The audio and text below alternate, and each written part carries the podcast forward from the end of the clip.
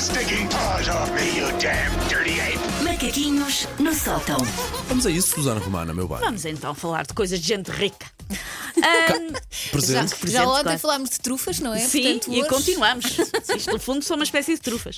Ah, se eu vos perguntar por coisas, por bens materiais que sejam um símbolo de status, quase certeza que a maior parte das pessoas me fala de bons carros, Claro. Iates. relo- iates, relógios de luxo, Claro. uma carteira que custou milhares de euros, Claro. um air fryer todo em cromados. Claro.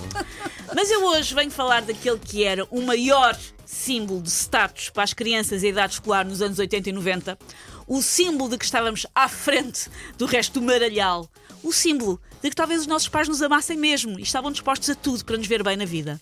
Falo como é óbvio, já adivinharam? Um gestor Não. Dos espetacular. estojos mágicos.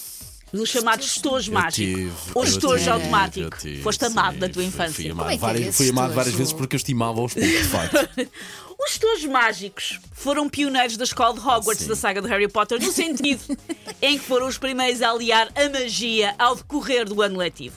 Só que em vez de sermos capazes de colocar objetos a flutuar, apagar memórias das pessoas ou ficar invisíveis, nós tínhamos o poder de fazer um afia sair disparado de um retângulo de plástico almofadado. Pumba! Só tinha um- uma Pumba! chatice. Era quando a mola. Espera não estragar uma caquinha. Não. As molas às vezes avariavam. Eram Só os molas. ímãs deixavam de estar tão bons. Porquê? Porque uma pessoa não carregava. Eram aqueles eh, estojos eh, retangulares cheios de Uhum. botões.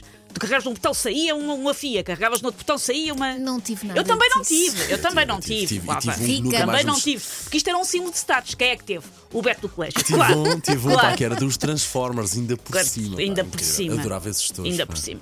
Entre as outras características inolvidáveis deste instrumento de iconomato dos nossos sonhos estavam botões para compartime- compartimentos secretos, como se fossem os tojos do Putin. Posso guardar aqui um bocado de urânio. Canetas alavancadas, a pessoa carregava num botão e as canetas saltavam. Ah, e alguns tinham um termómetro e uma lupa. Nossa Vamos por partes. Senhora. Se uma criança de 7 anos precisa ter um termómetro, não. Porque uma criança de 7 anos, em princípio, não lava e estende roupa ao sol, por isso está menos sujeita ao clima que vai estar nesse dia. Tem que ser para medir a febre. Sim. Não, crianças, não ponham o termómetro. Bom, enfim.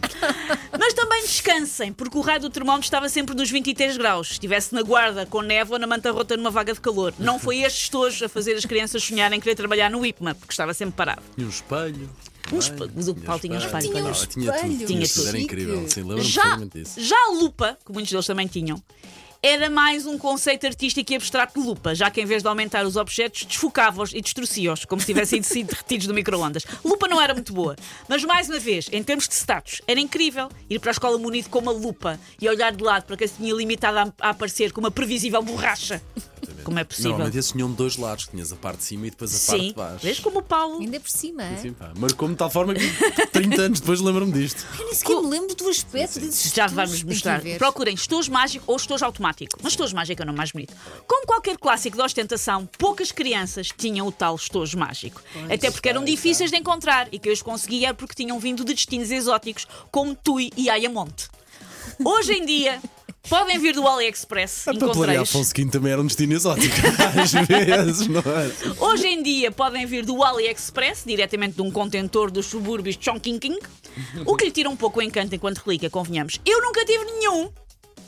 Resultado, fiz 3 anos de psicoterapia. Se as coisas estão relacionadas, provavelmente, paizinhos.